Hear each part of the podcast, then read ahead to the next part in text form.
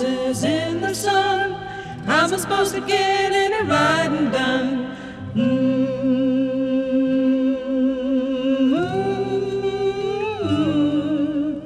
All the tired horses in the sun.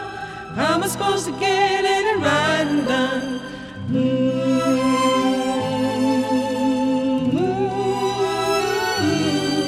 Hej och välkomna till Häst och ryttare, en podcast med Susanna och Tina. Det är jag som är Susanna Och det är jag som är Tina. och oss hittar ni på www.hastochryttare en podcast med Susanna och Tina.se. Häst och ryttare. Är det det? Ja. Jag fattar inte varför inte vi kan lära, jag kan lära mig detta. Men vi går vidare i livet. Ja. Idag ska vi prata primärt om en bok Mm. eh, som heter Själen är ett verb, skriven av Filip Bäckmo. Mm. Um, och eh, utifrån den plocka ut lite eh, delar som vi har tyckt varit intressant att prata lite om. Mm, Men först ska vi väl ge någon slags eh, tillbakablick. Du sitter där och bara inte kommer säga någonting. Och vi bestämde Jag också. inser att nickande är inte sådär jättelukrativt i, i en podd men eh, ja, det är lite varmt idag. ja, det är det. Jag, Ja, men jag tror också, vi ska på kursen, vi åker ju ikväll liksom. Mm. Och, det är dags att åka upp till Emelie igen. Och jag, det känns som att det har börjat påverka mig redan. Jag är Mm. liksom väldigt ehm, i en paradox, men jag, jag kommer med till det sen. japp. Eh, jag tyckte det var väldigt skönt de sista dagarna här när jag lite grann sträckläste den här boken inför att hinna bli färdig med det inför poddandet. Att, att det var mycket i boken som känns hand i hand med vad vi gjorde hos Emily sist. Absolut. Eh, och många påminnelser där, vilket gjorde att det, ja, det kändes som en skön förberedelse för det. Mm.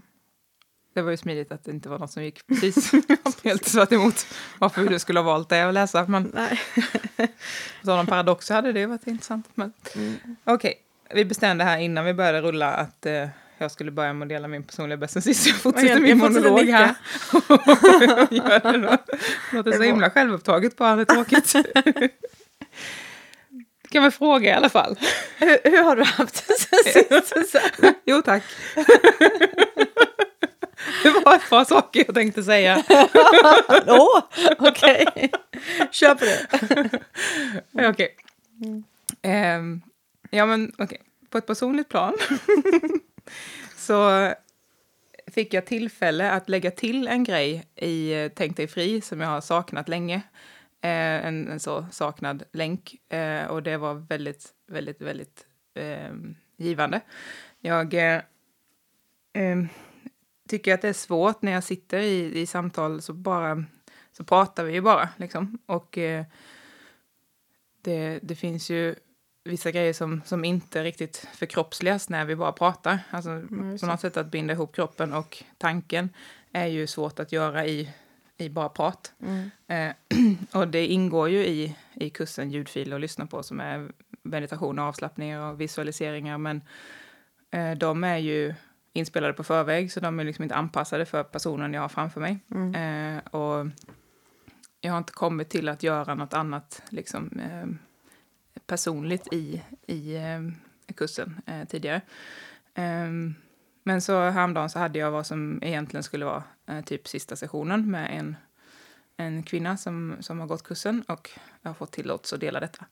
Eh, och eh, så när vi pratade lite om vad som, eh, vad som hade skiftat och vad som fanns kvar att skifta så kände hon att ja, men, det finns ändå någonting som vi inte har kommit åt och jag vet inte vad det är, men det finns någonting mer. Liksom. Ehm, och så bara kände jag att ja, men här finns, vi var hemma hos henne och, och liksom det finns ett stort förtroende där och det fanns möjlighet så kände jag bara att ja, men, okej, nu får vi då gå utanför boxen här och så får vi försöka se vad, vad hennes kropp säger om, om detta. Eh, så då bestämde jag att, om, eller frågade henne om, om hon ville vi skulle göra en, en form av guidad meditation slash healing slash lekmanna-KS slash vad det nu är. eh, vi gjorde ju en hel del sådana eh, healing-sessioner på den, eh, en av mina Bali-utbildningar, Earth Priestess eh, training. Det var ett tag sedan dock, så jag kände mig lite så här ringrostig samtidigt som det också var så skönt det var i det spacet av att hon bara ligger ner, andas känner känslorna i kroppen, förnimmelserna i kroppen och det är liksom inte jag som gör någonting, det är inte jag som behöver ha några svar, det är inte Ja, jag som precis. på något sätt styr här, Mm. utan allt handlar om, om hennes upplevelse och hennes känslor och hennes kropp. Och så, eh, jag tänkte på det här som du lärde, eh, du och Rosa lärde oss på KS-introdagen om, om den inre behandlingsplanen, hette det va? Ja. Eh, att vad befriande det är att inte, inte behöva veta och inte ha svaren. I vanliga coachsessioner så behöver jag ändå på något sätt ha, ha några sla, slags svar eller någon slags någorlunda smart att formulera. Eh, här behöver det inte vara så. Eh, och det blir jättevackert, det känns oerhört naturligt och också väldigt energigivande eh, för mig.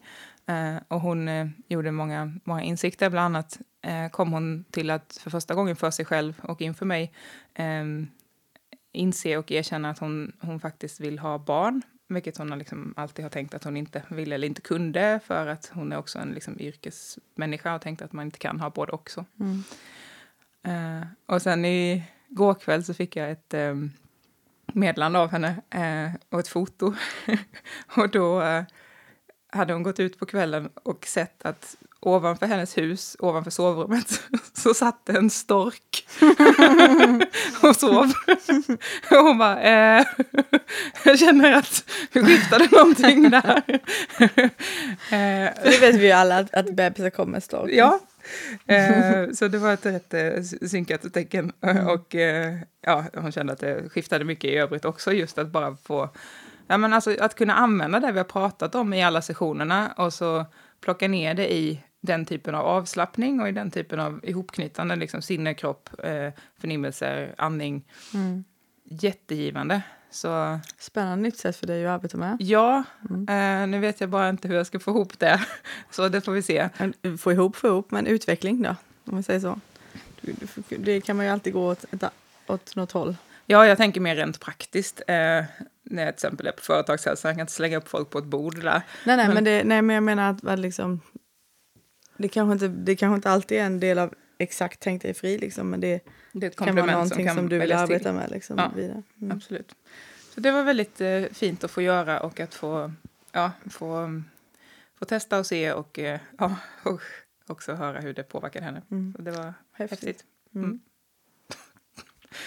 Okej, speak up. Eh, nej, alltså jag... jag ja, jag har ju en bäst sist som faktiskt kändes trevlig. Ehm, um, Glimra har fått ett sår på ett framben.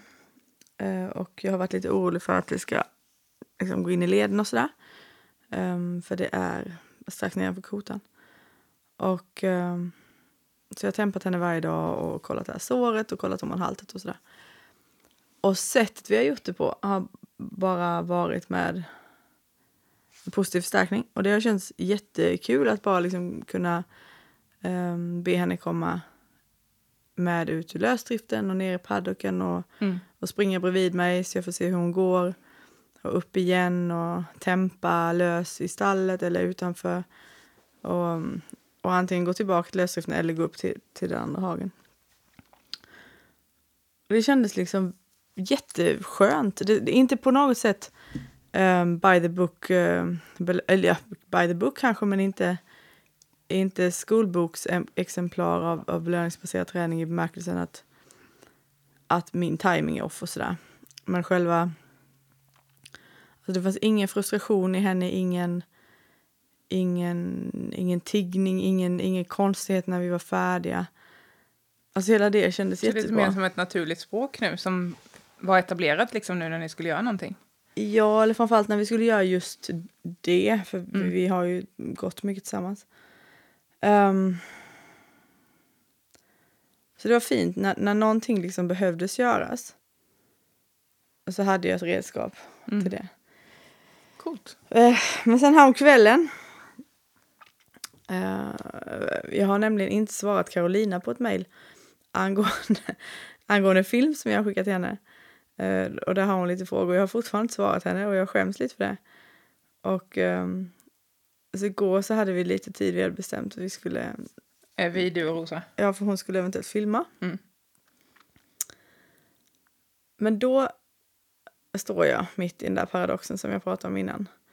Mellan att vilja att vi skapar beteende tillsammans. Och att på något vis inte vilja det. Um, och framförallt så vet jag ju att jag kan skapa beteende på massa olika sätt. Alltså både med negativ förstärkning och positiv förstärkning. Mm. Jag vet att den möjligheten finns väldigt tillgänglig. Men det är någonting som gör att jag inte vill. Och samtidigt som jag vill. Mm. Eftersom, eh, ehm, ja. Där, där står jag liksom. Och då, och då i den så var det också väldigt svårt att, det, nu var det också knott så jag kunde inte sitta hur länge som helst men det känns också svårt då med kontakten och att mötas och um, allt det där som vi gör hos Emily. Så det var liksom lite blä helt enkelt. För där menar du då att där var huvudet fullt av annat och då påverkade det? Nej men det handlade väl egentligen bara om, om intentionen. Alltså det var inte det att jag det var inte det liksom att jag hade massa hur och vad och sådär. Mm. Um,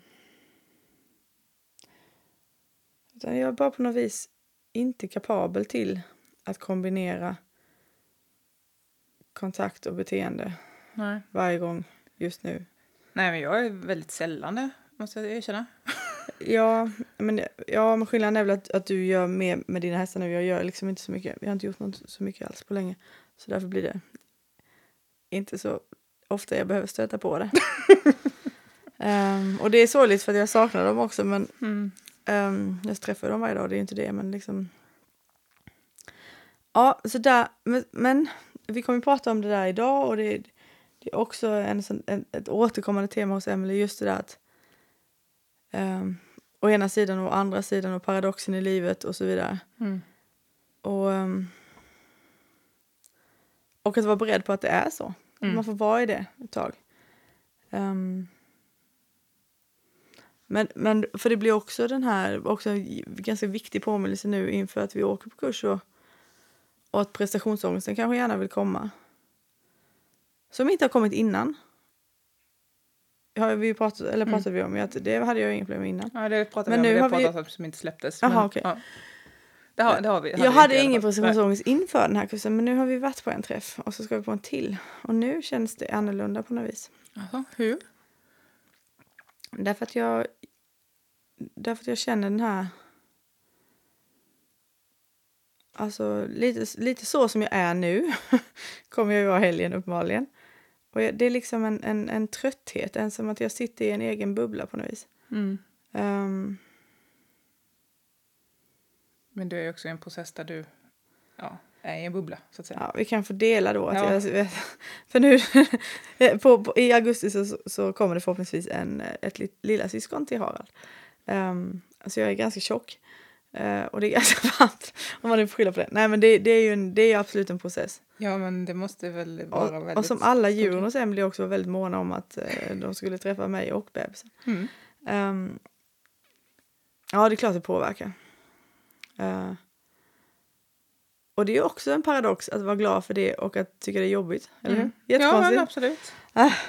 Så kalla det bäst än sist om ni vill. Men alltså det är ändå det är en, det är en reflektion och det är där jag står i just nu. Mm. Och det känns, det känns liksom okej att stå i det. Men det kanske inte är sprudlande så. Nej.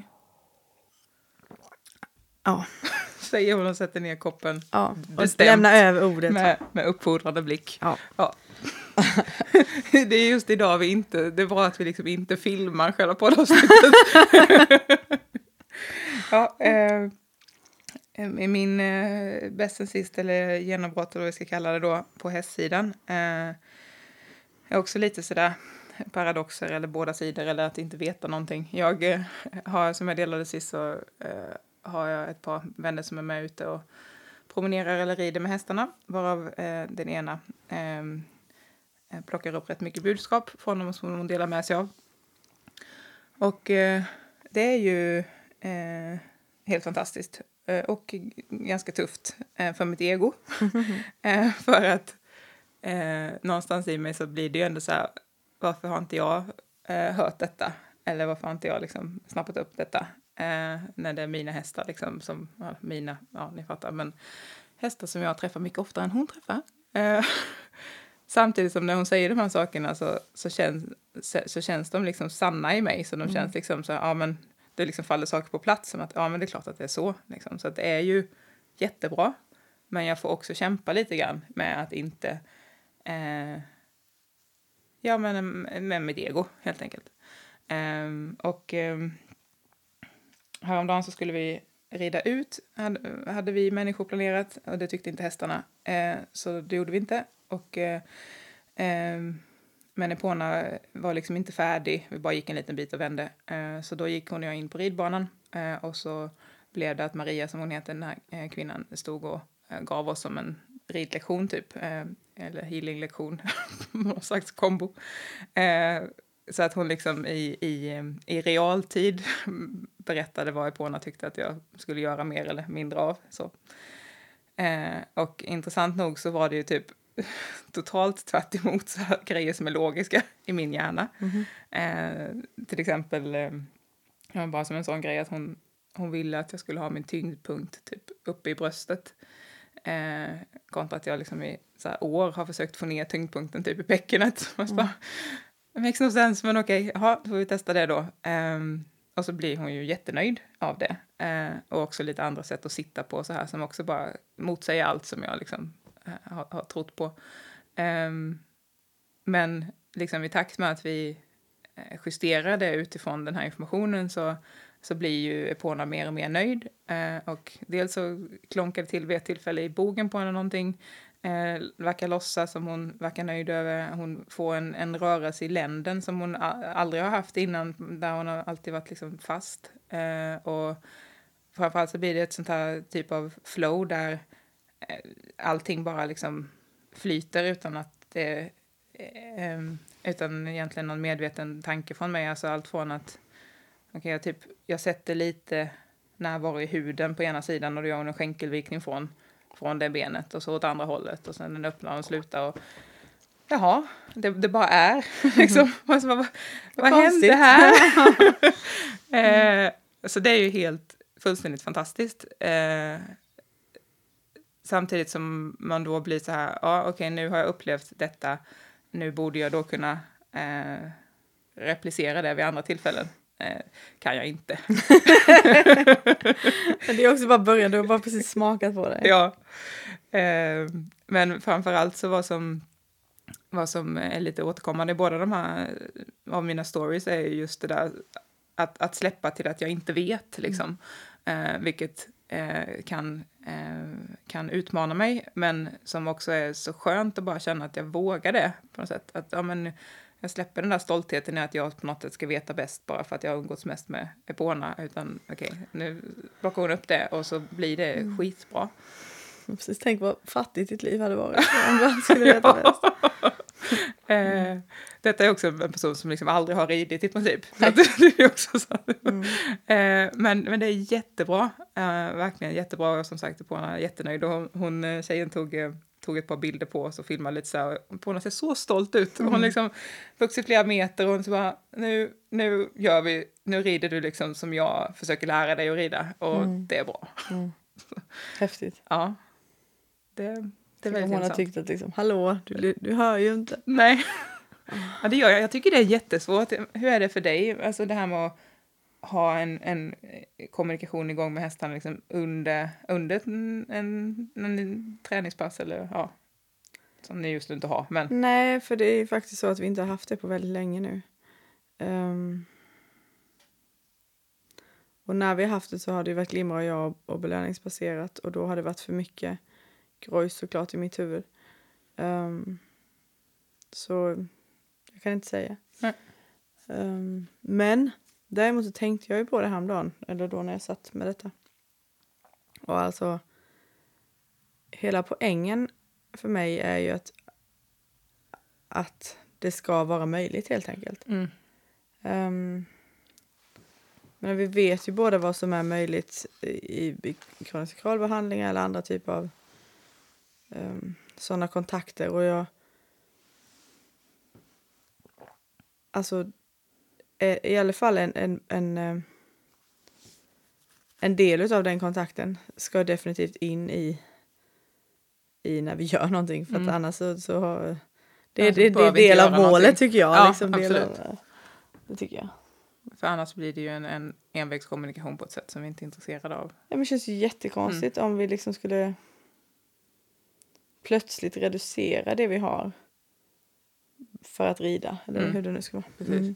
Och det är ju ett, ett jätteintressant och viktigt mål att bara ha i sikte att, att ha, kunna förhoppningsvis någon gång ha den kanalen öppen hela tiden. Mm. Samtidigt som ja, man kanske också då ska ha lite realistisk, jag kanske ska ha lite realistiska förväntningar på mig själv i att det, det får Ja, växa men det får fram. ta tid, ja. absolut. Ehm, absolut.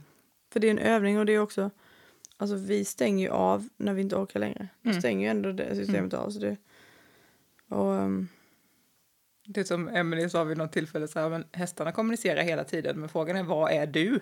ja, ja, inte här. Nej. inte här. kan inte mer nu. Ja. Mm. Nej, men så att det, det Spännande grejer. Mm. Mm. indeed. Okej, jag har en personlig bäst sen sist också. Då, Mhm. Och det är att vi har fått in höet idag. Och det har inte Mm. varit vi. För vi har, vi, vi har köpt en ny traktor som inte har kommit in. Så jag har för första gången lejt bort allting. Ehm, Utifrån rådande omständigheter känns det ju oerhört klokt. Ja, alltså och det, det var ju liksom... Det, det var ju inget att vänta på. Vi, var, vi har aldrig satt höet så här tidigt. Men Nej. hade vi inte gjort det nu så hade det inte blivit något hö. Nej. Men eh, de som tog det, de var, tyckte det var jättefint. Och det tycker jag med. Och det är lite imponerande eftersom... Eller det, anledningen att vi får fint hö är ju att vi har den här eh, kullen bakom med bajshelst. Så att alltså, de är jätte... De blir, de blir inte för blöta, men de, de får vatten på något vis. Så alla de åkrarna här längs med eh, Men du har väl också gjort ett jättejobb för några år sedan och sått in eh, många olika grässorter och örter och sånt? Jo, det är ju riktigt. Men eh, ja, det kan hända att, att de kanske klarar torkan på ett annat vis. Och sådär. I alla fall en artrikedom som gör att, att det kanske liksom blir... ja, större möjlighet. Ja. Mm, kanske. Men det känns i alla fall hoppfullt. Jag har tagit, eh, plockat ut, jag gick diagonalt över åkern. Dags att Mm. skicka in en analys ska vi se. För jag har ingen aning. Aldrig tagit så här tidigt, aldrig Nej. tagit så här torrt. Det, Nej. liksom, det kan vara vad som helst. Precis. Det ska bli spännande, faktiskt att se. Mm. Mm. Men vi, det känns också som att vi är dags att börja Ja. prata om den här boken. Jajamän, Mm. för det finns ju en del då. Ehm, så en, eh, en liten introduktion ehm, på sin plats. Du hittade den här boken. Ja, jag fick en fråga också häromdagen. Hur, hur, ni pratar nästan alltid om någonting som ni har läst eller sett. Hur hittar ni allting? Ja, hur hittar Tina allting? Är väl Nej, frågan. Men, ja.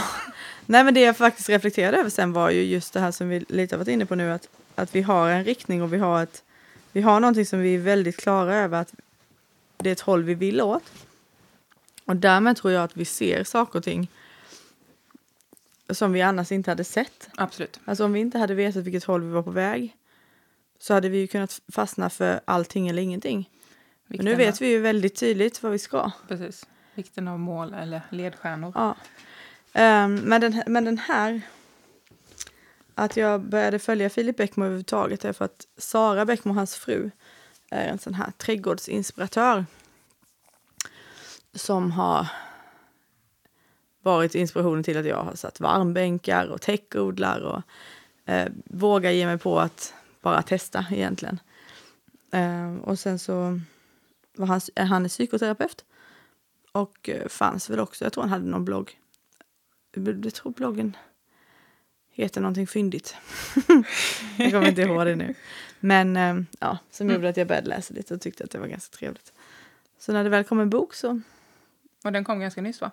Den kom ganska nyss och av någon anledning så... Ja, för jag måste ju fått in dig på detta också för du köpte den först ju. Mm. Ja, du eh, tror jag du skickade något citat då. Ja. Strunt samma. Ja. Eh, så nu har vi läst den båda två Yes. rätt nyligen. Mm.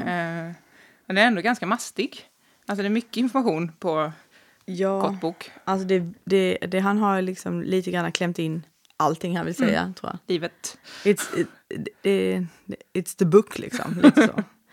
Ehm, på gott och ont tycker Mm. jag då. Mm, mm. Men, men eh, För mig passade den väldigt bra eh, utifrån att det är ju eh, lite olika... Alltså man, han gör nedslag i olika saker Ja. och så får man lite konkreta tankesätt där. Eh, vilket passar mig bra utifrån där jag befinner mig. Men om det skulle vara den första boken i personlig utveckling så kanske det skulle vara lite liksom så lösryckt eventuellt.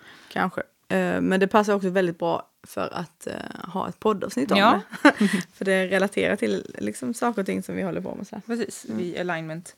Eh, så han har delat upp boken i fyra ehm, delar, eh, fyra grundstenar för, eh, eller fyra vägar till att ha en god relation med sig själv, som man säger. Och de fyra vägarna är lär känna dig själv, ta hand om dig själv, var lojal mot dig själv och lev i kontakt med ditt inre djup. Och ehm, vi kommer väl nu helt enkelt eh, lite kronologiskt eh, prata om några av de olika eh, delarna som står i de här fyra vägarna som vi börjar på lär känna dig Alltså, jag själv. tror vi måste börja innan det. Okej. För först, det var typ, någon av de första meningarna fångade mig direkt där. Eh, för där skriver han att, ehm, jag kan till och med ta fram det här. Um, då skriver han så här. Några av de stora frågorna i livet handlar om hur du ska leva. Det här är absolut början av boken. Vad vill du med ditt liv? Vad är verkligen meningsfullt? Vad strävar du efter att uppnå? Vad vill du att eftervärlden ska minnas av dig? Hur kan du utforma ditt liv så att du ångrar så lite som möjligt? Det är frågor vi alla ställer oss, säger han. Och då mötte mina fördomar mig väldigt starkt. Och, och, det- och det är nästan genant att erkänna det faktiskt. För att när jag tittar på, på världen kanske, eller samhället eller sådär. Så är det lätt att dra slutsatsen att folk inte att folk inte ställer de här frågorna. Mm. Men sen inser för att vi lever så konformt, vi lever så lika varandra. Så det känns som att det, man inte gör det. Men sen inser jag ju såklart också att vi kanske alla ställer oss de här frågorna för det kanske är ofrånkomligt. Men att vi inte stannar upp och söker svaren. Mm. De kanske liksom flashar förbi och så känns det lite obekvämt för att man på något sätt... eh, Måste göra en förändring eller sådär. Mm. Eh, Han kallade vid något tillfälle senare i boken om att eh, för att vara lojal mot sig själv tror jag det är så behöver man gå i otakt ibland. Absolut, det tänkte jag vi ska Ja, prata okej, om också. ja. För jag tycker, det, jag tycker det är rätt så signifikant för den här podden och det vi gör. Ja. Och också, och också det är så himla roligt för, vi, för det är så många poddlyssnare som har av sig. Och som, alltså vi börjar bli fler och fler som går i otakt tillsammans. ja, och det känns ju skönt. Ja, det gör det lite. Eh, Sen får, får, man, får man ju passa sig så, så det inte blir en annan konform Mm. verklighet. Men, men att ändå kunna stötta varandra ibland i att fortsätta fråga och fortsätta ifrågasätta. Mm. Det är lite kul. Verkligen. Ja, så där, där kom... vä- Väldigt positiv idag kände jag. men men det, var, det var liksom, det är, ändå, det är ändå bra att få sina fördomar. Synliggjorda så. Ja, precis. Mm, Tydligt. Mm. En av de sakerna som jag, eller var du färdig där med det? Mm. Jag Eh, verkligen fastnade vid första kapitlet och som jag också delar dem på Facebook för er som eh, är vän med mig där, är att han skriver om det här som han kallar då livskraft. Eh, och eh, så skriver han vid ett tillfälle, vi kan lära oss nästan vad som helst, men bara vissa saker kommer ge oss stärkt livskraft när vi ägnar oss åt dem. Och där refererar han såklart till människor. Eh, Medan jag såklart inte heller då kan undvika att dra parallellen till att människor kan lära hästar nästan vad som helst. Men bara vissa saker kommer ge hästen stärkt livskraft när hästen ägnar sig åt dem. Tänker jag då. Eh, och det är vi tillbaka till vår, vår eviga fråga om inre motivation och det här. Eh, men jag tyckte det var så bra. Det var så här bam sammanfattat och bara kändes som att ja, vad skönt att någon bara formulerade en mening så som jag kan referera till. Ja, fast jag kan inte låta bli att tänka på, på förstärkningsteorin, eller för, ja, inlärningsteorin. Och, och sen inte veta vad, vad jag har för svar, men alltså... Om vi, om vi inte tar förstärkningshistoriken utan vi tar så första gången någon ägnar sig åt någonting då? Ja, men då, då är det ju lite som, som det Carolina sa, att om det, nu, om det går bra då, då, då, får du, då är det positiv förstärkning, för då är det kul. Liksom. Och går det inte bra, ja, då, då är det inte din livskraft. Men då. hur, men hur eh, jag- eller nu tänker jag på hästar. Mm. Hur- Hur, eh, avgör de om det går bra? Att, eh, Det är ju om de får en förstärkning. Mm, men förstärkningen där, jag vill säga att en ridtur eller köra, dra en vagn eller vad som helst går bra. Eh, om vi då inte liksom medvetet, eh, eller kanske vi måste göra, men om... Eh, om vi De kan ju få en, en fysisk, alltså de kan ju Mm. uppleva att det här är skönt fysiskt, men men det är vi lite tveksamma till om de verkligen gör första gången. Mm. eh, utifrån hur vi har pratat innan. Mm. Så jag, för mig fick de här raderna, alltså de här, fick, de här raderna fick mig att tänka på just det här. eh, vad säger beteendevetenskap eller beteendeanalysen om detta? Är det så här fluffigt eller skulle de ha ett liksom? Mm, de skulle säkert ha ett, ett svar, men eh, han, eh, han skriver lite senare om det här eh, naturliga styrkor.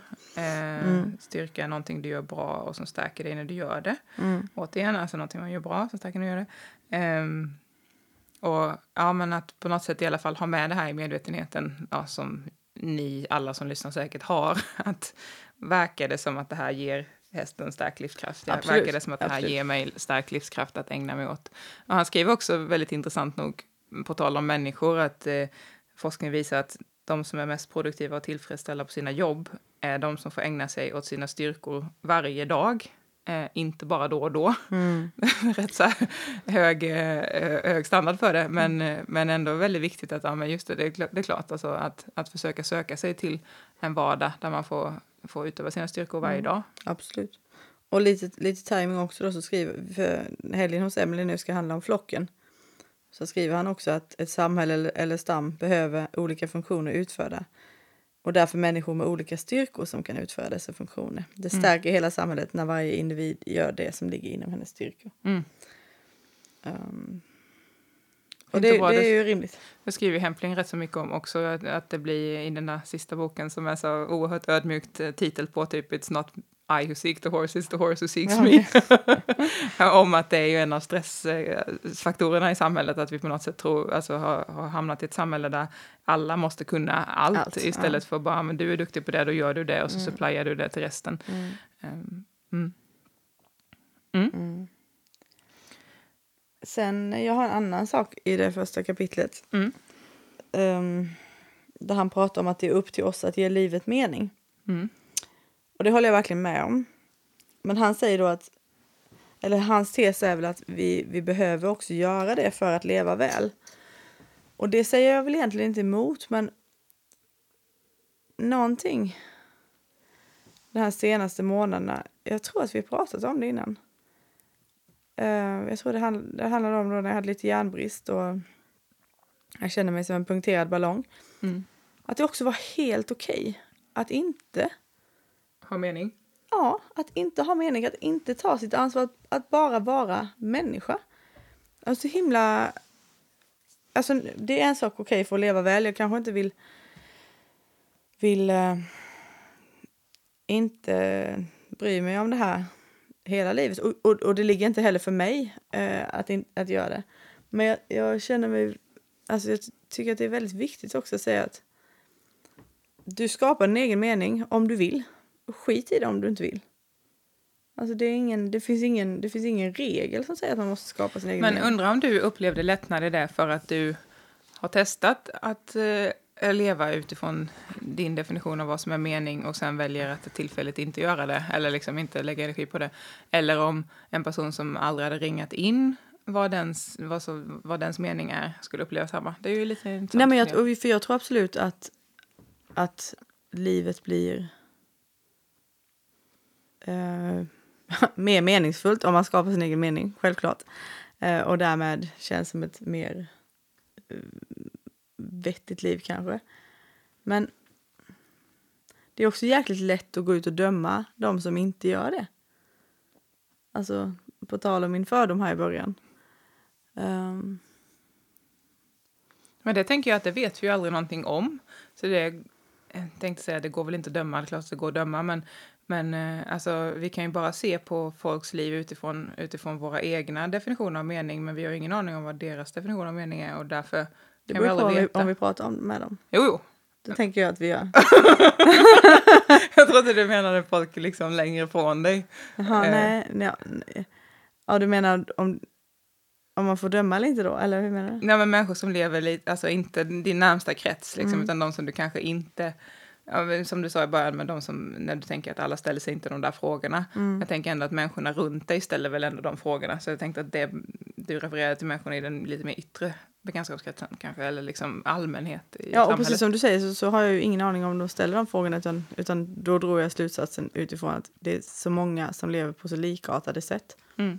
Ehm, ja. Där tycker jag det var jätteintressant att han eh, skrev någonstans att han tyckte att en, en bra grej då kan vara att definiera sin egen livsfilosofi. Om man nu då vill skapa den här meningen. Och jag säger inte att det är fel ju. Jag Nej. säger bara att man att det inte är ett behöver. alternativ. Nej, precis. Och Ja. det är väl Ja. jättefrigörande att höra, för det är ju ett perspektiv som man annars lätt, jag annars lätt missar.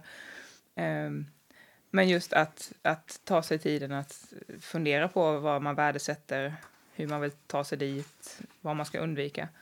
Eh, och att ju, ju mer tydlig man är mot sig själv vad det är man har för livsfilosofi, till exempel om, ja, om man har, om det är viktigt för en att bli rik till exempel, så kommer man inte fullt ut att uppleva eh, tillfredsställelse om man inte är det. Mm. Eh, kontra om man har något annat som känns meningsfullt. Um, Jag tyckte det var lite roligt när han började det kapitlet faktiskt. jag kommer inte ihåg hur han skrev det. Alltså, som jag läser det så ger han en så här känga till attraktionslagen. Ehm, han skriver en inte alldeles ovanlig idé i böcker om personlig utveckling är att allting skapas två gånger. Först i tanken och sen i verkligheten. Det är en idé som ger oss en härlig känsla av kontroll över tillvaron. Det är vi själva som styr över våra liv och det enda vi behöver göra för att få det liv vi önskar är att ta kommando över våra tankar. Så funkar det inte. Punkt. Ja, men det gör han ju vid några tillfällen i boken. Det tycker jag är intressant. Eh, vi kommer komma till det i nästa, eh, ja, nästa segment, tror jag. Eh, för att ja, men jag tyckte det var lite så, ändå bra att det finns faktiskt vissa saker som vi Jag inte tycker det är kan jättebra. påverka. Och han säger ju också, men vi bör inte, det bör inte få oss att ge upp idén om kontroll helt och hållet. Nej. Alltså så han Nej. är ju balanserad. Nej, paradoxen igen. Ja, precis. Men eh, Det är lite modigt av honom. alltså jag tror inte det. ja, men tror du verkligen det? Tror du inte det, det egentligen är mer mainstream så som man säger? Alltså det finns ju... Inte inom det här fältet. Nej, kanske inte. Ja, det är ju, ju- det är ju ditt gebit så det... Ja, men jag väljer ju också ett urval så det säger ju Mm. ingenting egentligen. Men, ja. Jag tyckte det var skönt i Mm. alla fall. För jag, tycker att, jag tror att det är väldigt många som ska skuldbelägga sig själv om de inte lyckas Ja. eh, Absolut. med det här. Och på tal om att inte lyckas, så bara en sak som han också skriver i det kapitlet som jag tyckte var så viktig att bara eh, lyfta upp för att den var tydlig. Det var det här när man råkar gå emot sin livsfilosofi eller man råkar liksom hamna i en situation som kanske inte bär en i den riktningen man vill. Eh, hur lätt det är att tappa sikte på vad som är viktigt. Och han, han kallar det fartblindhet. När man eh, hamnar i ett ekorrhjul av någonting som, som leder en eh, någonstans man inte vill och man påverkas av andra på jobbet eller liksom någon annans stressnivå eller vad det nu kan vara. Ehm, och eh, man hamnar i det där eh, bara lite till Ja. Eh, att eh, han skriver att man, man förlorar kompassen över ifall vägen mot målet är värd längre. Och det kommer vi komma till i slutet av det här avsnittet också om, om vikten av att sakta ner eh, för att höra det och kanske Mm. rekalibrera kring att vänta nu här, vad var det som var viktigast egentligen? Mm. Vad jag att offra och vad är värt det och så. Mm. Bra grejer. Mm.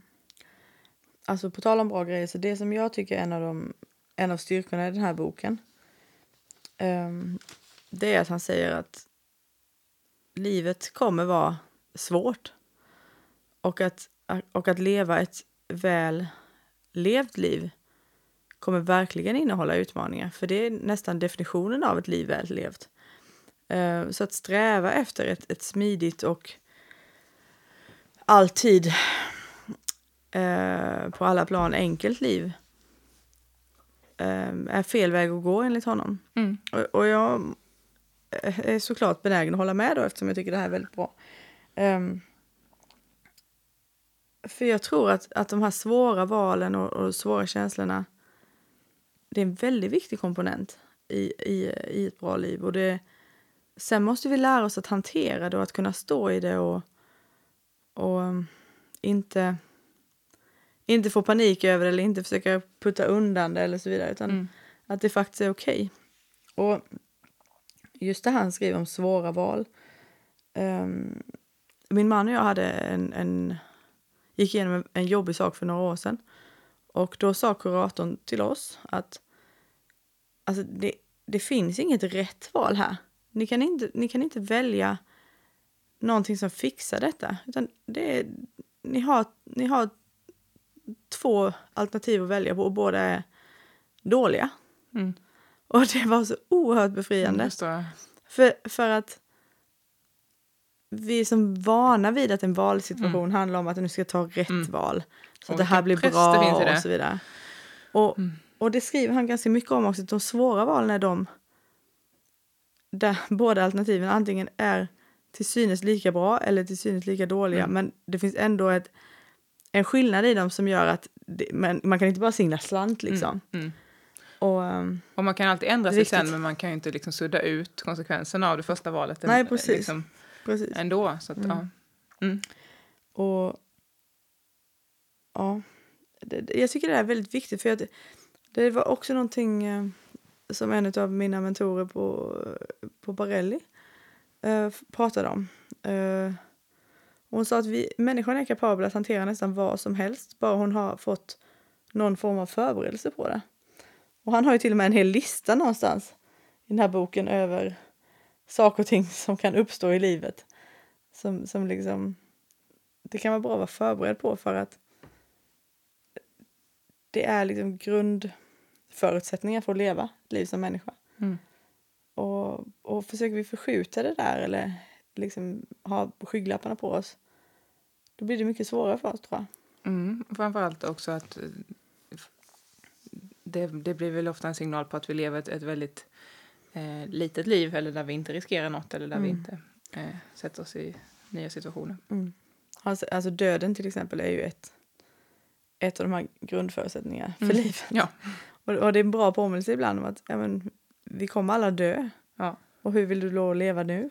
Precis, och det tycker jag var jätteskönt att han tog upp där. Att till exempel regelbundet bara påminna sig om att ja, men jag skulle när som helst kunna förlora precis vad som helst. Mm. Eh, oavsett om det är min hälsa eller bil eller jobb. Eh, det var ju så väldigt sött eh, på Instagram för några dagar sedan. Du la ut en fantastiskt charmig eh, film på din son. Du måste berätta. Alltså, jag blev helt chockad. Jag kommer inte ihåg. Vi satt bredvid sandlådan, vi låg på någon där. Så plötsligt säger han. Denna dagen ett liv. Ja, Vad säger han? Och han sa det verkligen med sån intonation- också. Men han säger denna dagen ett liv. Och jag bara, "Jaha, det här var lite konstigt. Så, så jag ville filma honom då så jag, jag fick försöka få igång honom igen. Och det, och det gjorde jag ju. Ja. Jag bara satt och upprepade det här. Och jag fattade inte, vad, vad, vad får han allt ifrån? Vem lär honom detta? Men så kom jag på att det var Melker i Saltkråkan Mm. som säger sådär. Mm. Och han, han fortsätter. Och, och när Kristoffer inte kommer ihåg riktigt vad det är han säger utan råkar säga denna dag ett liv någonstans, så, så rättar Ja. Harald honom. Mm. Ehm, Mm. han- det, men det är mycket sådana grejer som han fångar upp alltså. På öppna förskolan så sjunger vi någon sång om lyckan kommer, lyckan går. Och det, det var säkert ett år sedan som han satt och bara lyckan kommer, lyckan kommer. så det, det, det finns ju så mycket saker som han exponeras för men ändå så, så Ja. fångar han upp vissa grejer. Det är lite filosofen i honom, eh, Ja. aktiv såklart. Ja. Ja men vad skulle du säga på tal om det? Nej, jag skulle bara säga att det var, det skrev han ju också om Filip där, om att man kunde tänka sig att, att em, leva samma dag om och om igen. Ja, liksom. Mm. Eh, den senaste dygnet är det hur jag vill leva. Mm. Eh, tycker jag också var fint. Mm. Jag är redo för segment två, Alltså jag har ingen aning om, när segment Nej. börjar eller slutar så kör du bara. vilket då går under ta hand om dig själv. Och då, en sak som jag fastnade för och gillade var att han skriver om olika sorters självkärlek. Ehm, att när vi tänker på oss själva och när vi reflekterar om oss själva så, så eh, kan vi dela upp eh, kärleken till oss själva i olika steg. Och de behöver komma i en viss ordning för att inte bli eh, destruktiva. Ehm, den första som en vänlig eller med, medkännande självkärlek, att ha den i, i grunden. så. Eh, och sen kan det då komma en reflekterande självkärlek. Eh, och slutligen, över det eh, så behöver det komma en kravställande självkärlek. Eh, och då skriver han så här. Eh, det är en självkärlek som är värd att ha. Nej, en självkärlek som är värd att ha ställer krav på dig. Den granskar dig och den vill någonting med dig. En självkärlek som inte granskar dina motiv, ditt agerande och dina reaktioner kommer aldrig fungera utvecklande. Den kommer inte vilja något med dig och en kärlek som inte vill något med dig, som är likgiltig inför hur du lever ditt liv, är ofullständig. Och så skriver han vidare att den vill att du ska leva efter din egen vilja, att du ska få leva det liv som du vill leva och längtar efter. Den kräver att du kritiserar dig själv för avsteg från det som du känner är din väg. Eh, och det gillade jag också verkligen utifrån att eh, för det första utifrån kunder jag möter och även i mitt eget sinne så liksom eh, så har jag behövt lägga fokus först på den medkännande liksom, eh, självkärleken. Men när den sen finns, för att det ska bli någon riktning på det hela, mm. så behöver det också finnas den här kravställande självkärleken och reflektionen. Men om man börjar i den änden så är det lätt att det blir ett dömande och en, en, en piska. Mm. Eh, så jag gillade verkligen de, de stegen där. Så lite spännande när du läser det, för, för det får mig att tänka på det jag sa genom att man, man behöver inte om man vill skapa en mening. Eller om man inte vill så kan man skita i att skapa en mening. För jag, alltså men för min egen del så känner jag ju att, att det kravställande är liksom en del av livet. Eller, eller den självkärleken. Men på något vis känns det som att jag vill skydda andra människor från att behöva vara där. Jag vet inte varför, det är lite konstigt. Hur, hur menar du? Skydda dem? Eller? Alltså, jag vill bara säga att ni behöver inte ha kravställande självkärleken utan Alltså, jag vet inte varför. Det är lite konstigt för det kan ju också vara lite patronizing, vad heter det? Förminskande. Att säga att andra människor... Men jag, ja, jag vet inte, det är fortfarande ett val såklart. Det, och, det skulle ja, inte han men hålla, det, känns eller, det är klart han håller med om också att det är ett val att välja. Men... Och, och vart man vill att den kravställaren ska ta en. Den kanske mm. ska ta en mot eh, total allowance av allt och då mm. behöver man inte liksom göra någonting kanske. Mm. Men det är konstigt ibland hur man skiljer på sig själv och andra människor. Mm. Um. Och det är ju någonting som, som eh, överlag tror jag är jättevanligt att vi, vi ställer ju ofantligt mycket mer krav på oss själva än, än vi gör på andra. Men att då reparera det kanske, eh, om, om det nu är obalans genom, genom den medkännande i botten och att Ja, och att andra liksom klarar av att ställa, att man tänker liksom att andra är kapabla till att Ja, det. precis det är jätteviktigt tror jag. Det är någonting som, som jag tänker mycket på i behandlingar med. Att, att vi måste lita på den här organismen. Ja. Eh, dels självläkningsförmåga och dels styrka och dels och så vidare och så vidare. Och det är såklart samma med de här sakerna. Mm. Vi måste lita på, um, på varandra. Mm. Det ska säga. Mm. Jag tar ett citat till innan jag släpper in dig mm. som jag tyckte var eh, klockrent bara av eh, Nietzsche tydligen. Uh, som var när vi är trötta attackeras vi av idéer vi besegrade för länge sedan. Mm. så, så klockren hur, liksom, ja, ni vet när man har den där dåliga dagen eller man bara liksom är stressad eller vad som helst och så bara dyker det upp någon sån här jättegammal demon eller dålig tanke. Så bara, va? Var jag inte färdig med den här? Faller tillbaka i gamla mm, mönster. Mm, verkligen. Mm. Jaha. Um. Nu, nu har jag en kravställande Ja, det var, det var en Kärlek kravställande. Dig här. Jaha, säger så. uh, nej, men det finns ytterligare en sak som jag vet inte riktigt om han pratar så mycket om det, men någonting i Philips bok fick mig att tänka på eh, Tao Te Ching som vi nu läser, alltså The Way of the Tao som vi läser i, som hemläxa i Emelies kurs och resten av livet förmodligen. Yep. Uh, och den ha, det, hela, hela det handlar ju väldigt mycket om att inte värdera. Mm. Och nu... Alltså, det är någonting väldigt bra med att inte värdera. Det, det känns väldigt starkt. Mm. Uh, och det är kanske också en sån där grej som jag, varför jag säger att ja, men man behöver inte och så vidare. För det, det känns som det är en värdering. Men, och nu på morgonen så gör jag Feldenkrais för det hjälper mina höfter väldigt mycket. På något väldigt märkligt sätt. Jag gör lite olika random övningar och sen okay. bara har jag inga, inga känn, känningar alls. Det är jätteskönt. Coolt. Uh, men, och där uttrycker det som att försöker inte döma eller värdera det du känner utan bara notera. Mm. Och det, det är sådana där ord som jag tycker är viktiga att bara ha med sig ibland. Okej, jag kan Notera notera, detta ett men inte, inte, behöver inte värdera. Mm.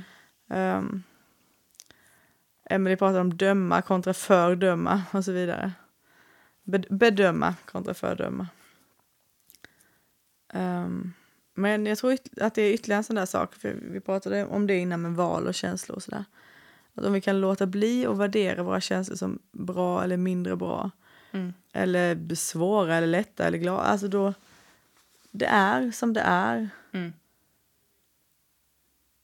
Och jag tror att det ger en, kanske en frihet, eller en ro.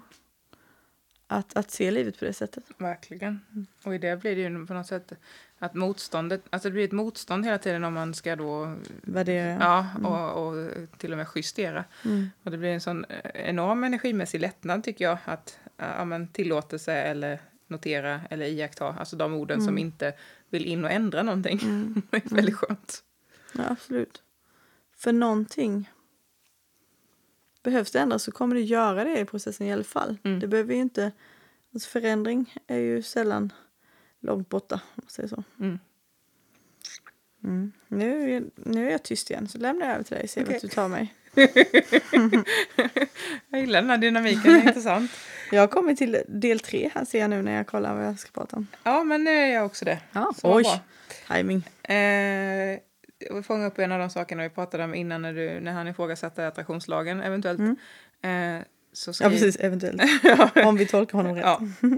Så skriver han om, att, eh, om livsdrömmar och Mm. att ge upp sina livsdrömmar. Eh, och så skriver han, vi kan helt enkelt inte nå alla våra drömmar, oavsett hur mycket vi kämpar. Ibland blir hopp sadistiskt, optimism farligt och fortsatt kamp inget annat än vidmakthållandet av en illusion. Men att ge upp en livsdröm är inte lätt, det har ett känslomässigt pris.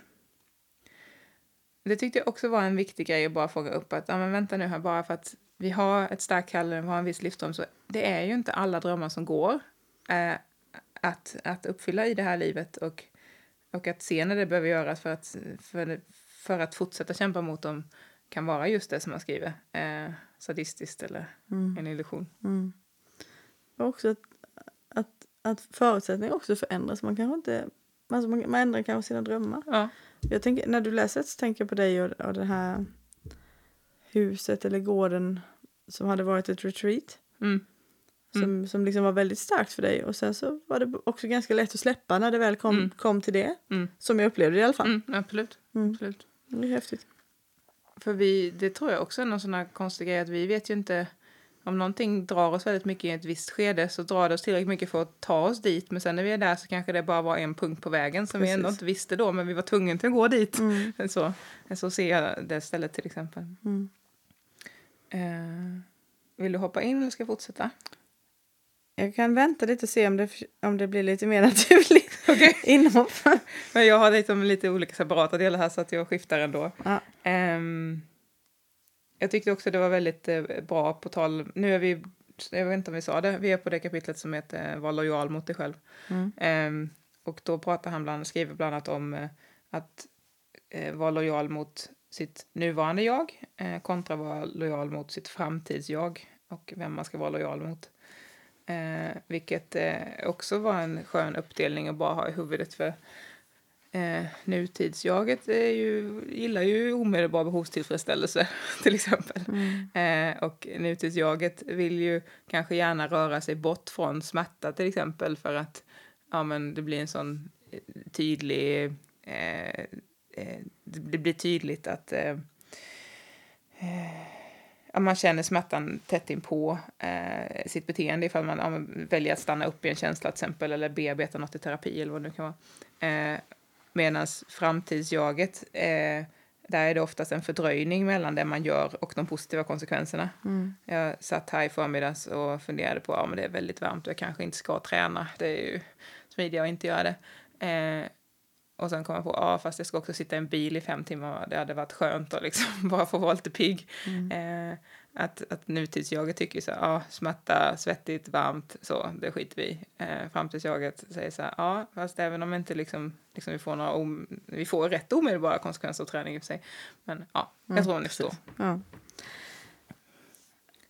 Ja, Det var inget, eh, nej, nej. det hade jag inte sagt.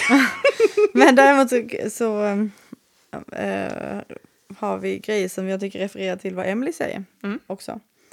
Och det är när han pratar om att uttrycka sin egen sanning. mm, Och, ehm, och då säger han att det skrämmande och obehagliga insikten är väl att eh, när vi väljer att uttrycka våra egna åsikter så måste vi vara beredda på att ha fel. mm, Och så citerar han en psykolog som heter Rollo May eh, om vad som kännetecknar det verkliga modet. Och det här är nästan ordagrant vad Emily sa förra helgen. Vi måste vara totalt engagerade men samtidigt medvetna om att vi mycket väl kan ha fel. mm. Ehm, och i, i, I hennes fall då handlar det dels om synen på livet tror jag, men också såklart om, om kommunikationen arter emellan. Mm. Och det, det är en väldigt, väldigt, eh, det är också en paradox på något vis. Vi måste liksom vara helt inne i det och lita på det och samtidigt vara helt beredda på att det kan vara fel. Och, och det tycker jag är lite coolt. Verkligen. Snygg synk. Mm. Och, på, och jag kan fortsätta med lite Mm. citat och bara för det. Ehm, och, för du var inne på det här med att ge upp livsdrömmar ju. Mm. Ehm, och där pratar han om att vad som är fel eller rätt spår är verkligen bara vi själva som kan avgöra. Och då citerar han en poet som heter uh, Rainer Maria Rilks. Och då, då, då var det ett råd till en annan poet. Och det här tänker jag ett råd till oss alla egentligen. Ingen kan råda dig. Ingen. Det finns bara en sak du kan göra. Gå in i dig själv. Utforska den grund som manar dig att skriva. Undersök om dess rötter sträcker sig in i den djupaste delen av ditt hjärta. Erkänn för dig själv huruvida du var tvu- tvungen att dö om du förbjöds att skriva. Mm. Och vi har ju någonting som försöker referera lite till detta på hemsidan i vår vision. Om att det är väldigt viktigt för oss att om vi skulle börja dela någonting på ett annat sätt än podden att, att det inte handlar om att eh, ni som då tar del av det på något vis tar över vår inre röst utan att, att, att ni hittar ett sätt att lyssna till er inre röst och vad ni vill. För i grund och botten så kommer vi aldrig kunna råda. Mm. Kan bara skapa förutsättningar för eventuella konstiga grejer. Bra införsäljning Tina. Ja. Bra. Jag tänker att rätt människor kommer ko- komma. De kommer förstå precis vad konstiga grejer är. ja. Fint. Mm. En sak som jag fastnade för i det kapitlet var också eh, någon, någon slags eh, berättelse som väl inte var sann kanske, men som eh, beskriver livet rätt, in, rätt bra. Eh, där eh, man tänker sig att en groda eh, släpps ner i en kastrull med lagom varmt vatten. Och eh, så höjer man temperaturen successivt. Eh, och då anpassar sig grodan eller märker liksom inte riktigt vad som händer och till slut blir det så varmt så att grodan inte överlever. Det, där, det, det mest chockande med det för mig var att, att det där inte stämde, att det bara var en metafor. Ja, Jag trodde det var som man kokade Ja. också. Eh, Medan eh, om man har för varmt vatten från början och släpper ner en groda i det så hoppar den upp och klarar sig. För att då lägger den märke till att det här var alldeles för mycket. Eh, och då skriver han bland annat så här. Det som kan tyckas uppenbart i efterhand framstår när tempot är som högst som omöjligt att uppfatta. När vi rör oss snabbt blir det som följer en långsammare takt osynligt för oss. Men i det långsammare tempot, utanför vårt blickfång, kan några av livets viktigaste saker ligga. Hälsa, relationer, meningsfullhet och glädje. Och det går ju inte att se dem när man är där i eh, den där eh, fartblindheten. Alltså det blir ju så, vi är ju verkligen gjorda för att anpassa oss på gott och ont. Och hur lätt Och det är väl det kanske därför så många ser ut på ytan att leva oreflekterade liv. Mm, För att man är fast i fartblindheten. absolut. Och också därför som mm, man går in i utmattning och, och, och sådana eh, grejer. Att man, ja, det går inte att se på det utifrån då. Ehm, det var det jag hade i den delen av boken. Jag, jag är personligen ganska nöjd. Eh, Överlag. Ö- Eller- I livet, ja. Ja. Roligt för dig. Nej, men jag har inga fler. eh, Inte från sista delen av boken heller. Och ni hör att Susanna låter sådär förvånad nu. Över, överlag.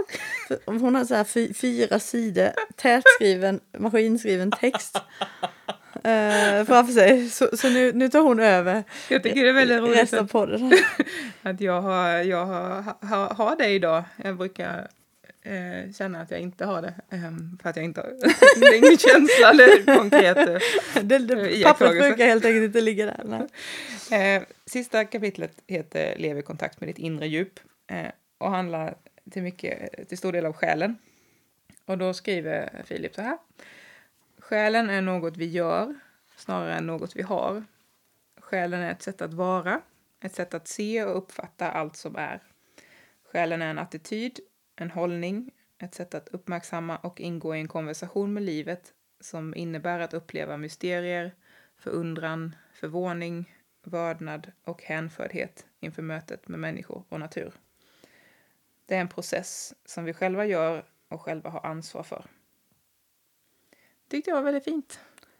Du tyckte det? Ja, tyckte inte du det? Nej, det, på något vis kan det liksom inte landat hos mig. Alltså jag, antingen fattar jag inte det. Eller så håller jag inte med. Jag vet inte. Men Okej. det var, jag var inte sådär att jag bara... Du vet, Mm, nej, absolut. de andra sakerna så har jag mer varit så här. Ja, men vad kul. Vi tycker samma. Den här ständiga grejen av att söka bekräftelse på det man redan tycker. Mm. Men eh, nej, jag, vet inte, jag kanske inte förstår det i praktiken. Även om det, det, är ett- det är ett sätt för honom att, att faktiskt praktisera själen eller vad man ska säga. Att, Mm. att ta bort Mm. för mycket av det mystiska och andliga och religiösa och så vidare. Eh, alla de konnotationer som, som ordet själ kan ha. Precis, så här vill han, eh, vill han demystifiera det på något sätt. Ja. Ehm, Och samtidigt behålla en del av mystiken såklart. mm, eftersom mystik är ett av Ja, orden som man ja. använder. Men, Eh, ja. Jag är ju väldigt mycket för det här med att olika ord skapar en viss vibration i oss. Eh, som i de här eh, Dr. Emotos vatten eh, kristallexperiment. Eh, och då när han skriver de här orden om vad som vi vet intuitivt främjar själfullhet så är det så fina ord. Eh, jag kan läsa upp några av Ja, dem. det får du göra för att jag sitter här och va? Eh, stillhet, tystnad, långsamhet, kärlek, en förmåga att se helheter, öppenhet för mysterier, uppskattning av skönhet, kontemplation, vänskap, meditation, ärliga samtal. Och så skriver han också att och vi vet intuitivt också vad som motverkar själfullhet. Eh, och då kan vi bara känna skillnaden i de här orden. Kronisk stress, jäkt, oro, konsumtion som livsstil, tv som huvudsaklig intellektuell stimulans, avsaknad av det poetiska, frånvaro av ärliga relationer. Det är väldigt skillnad i de, de olika. Mm. Absolut. Det där med po poesi där påminner mig om någonting. Okej. Där han påminner mig om Emily. Kommer du ihåg vad han skriver om de här tre sakerna? Nej, Man har skrivit att det är ett möte mellan hjärta och hjärna. Nej, nej, ja. For, men fortsätt lite kan jag, kan jag bläddra Okej. lite. Ehm, han pratar också om, om det här med mening där och att mening är någonting som inte kommer från prestation, eh, ägande eller framåtriktad aktivitet utan att vi istället eh, engagerar oss med djup och omsorg i nuet. Han kallar det vertikal mening, att vi liksom vi är här och nu i stunden och uppskattar kontra att rikta vår uppmärksamhet framåt. Mm, Och mening hittar vi i nuet, helt Mm. enkelt. Vi hittar inte det i eh, ja, framåt eller bakåt tänk. Liksom. Mm. Mm. Go. Oh, och också Ja. mening är att hänge sig åt det som är värt ens kärlek. Det är fint. ja, men där gillar jag också för han pratar ju om den här kärleken till livet. Mm. Och det, det är också en sån sak som, som, eh, som jag har tänkt innan. Så därför kan jag ta upp det då. Ehm, Men just det där att vi lever verkligen bara på den här planeten i den här formen under en väldigt kort tid om man ser till evigheten. Mm. Och, och det i sig tycker jag är så oerhört häftigt. Och, och det kan göra mig glad hur lätt som helst när jag tänker på det. Mm. Eller häromdagen, in, innan jag såg den här filmen som Emily har gett oss som hemläxa. Som heter Love Thy Nature, om vi nu ska slänga ut ännu mer trådar till det. Um, där pratar de om det här med att andas. Mm. Och hur fantastiskt det är med, att vi kan andas in syre och att vi andas ut koldioxid och att träden andas in koldioxid. Och, sådär. och det var roligt, vi hade suttit och tänkt på det Ja, okej. och vördnats över det Ja. på frukosten precis samma dag. Mhm. Och det är inte någonting jag har tänkt på på jättelänge. Ja, på tal om att man är i processen innan man liksom Ah. rent tidsmässigt har stigit in i processen. Men eller hur? Han har tre hjälpmedel eh, som han regelbundet återkommer till för att bibehålla ett självfullt perspektiv på tillvaron. Och eh, igen tyckte jag att det var lite häftigt för det påminner mig om Emily också. Och de är passion, paradoxer och poesi. Ja, just det. För Emily säger så att vi, vi, vi kan nästan inte ha någon annan källa än, än poesi när vi ska försöka förstå de här Mm. sakerna. Och, eh, och det, blev, det fick mig väldigt inspirerad att, att eh, undersöka poesins värld Mm. också mer.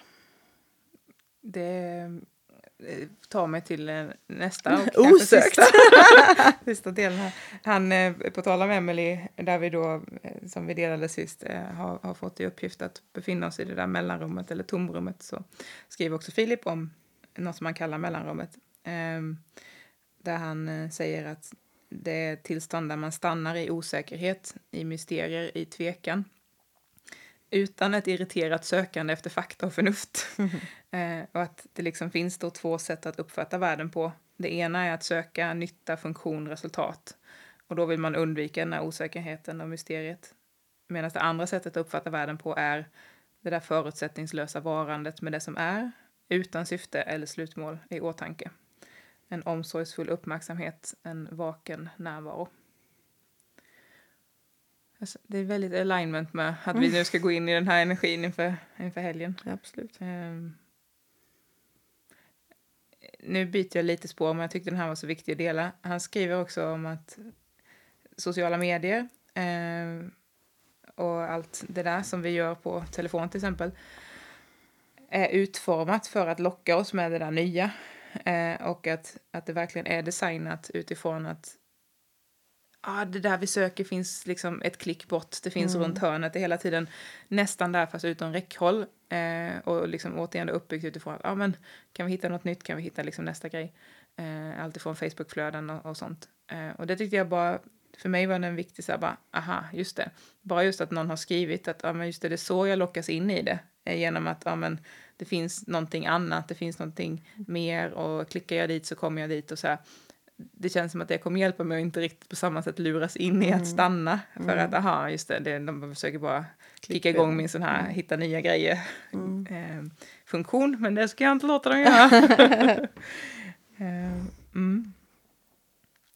Och sen kan jag avsluta med ett citat som jag gillar då, eh, vilket är Kärlek är arbetet som allt annat arbete är förberedelse för. Det var det jag hade att säga. Från mina fyra papper. Man får väl ändå säga om- det, just att eh, samma sak där vi matas av en bild av kärlek som är väldigt romantisk och enkel. Mm. Ehm, enkelt fenomen när det väl är på plats. Medans det är ett ständigt arbete. Mm. Det, det är också en sån där sak. Vilka förväntningar har man Mm. på en relation till exempel? Mm. Oavsett om det är relationen med sig själv eller andra runt oss. Precis. Mm. Mm. Vi avslutar väl med att inte värdera boken då. Eftersom Okej. jag lät Nej. inte göra det. Vi låter den vara, vara i mysteriet av allt. Ja men det är uppenbart också efter den här timmen att, att den har gett oss så mycket och att vi har, den har gett så många tankar. Mm. Verkligen. Så eh, rekommendera den kan vi göra. Det är ju en värdering. Man kan väl rekommendera Ja, alla möjliga typer av böcker. Ja, men, ja men det är allvarligt. Alltså det ger ju någonting. Ja, jo, jo. Egentligen kan man rekommendera då alla, alla böcker som Ja, ja precis. det, det, Väldigt, väldigt o... det får mig osökt att tänka på, jag umgicks med eh, en, en tjej som tänker lite annorlunda förra helgen. Och eh, så sa hon så här, vilken är din favoritlåt? Eh, den och den typ. Okej. Hur många låtar finns det i världen? Jag vet inte. Hur kan du veta att det är din favoritlåt då? Du har ju inte hört alla. Nej, det har jag inte. Det är sant. Det ständiga problemet att kyssa många grodor innan man träffar en prins. Då. Mm. Man måste testa alla. Det blir jobbigt. Ja, ganska mm. tidskrävande. Mm. Okej. Okay. Jag känner att jag inte har varit på topp det här poddavsnittet. jag, tycker det. Jag, jag, tycker ändå att vi ska värdera det som ett bra poddavsnitt. Men det är sjukt varmt här inne alltså. Det var svalt här jämfört med ute när vi kom in. Okej, okay, nu är jag kokar typ. Mm. Vi får lägga, lägga ner. det. Vi lägger ner. Ja. Alltså vi lägger inte ner podden. Don't worry. vi lägger ner för idag. Ja. Tack så mycket för tack, att ni har lyssnat. All the tired horses in the sun I'm supposed to get any riding done mm.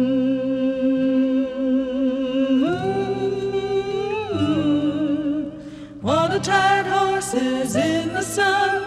How am I supposed to get any right?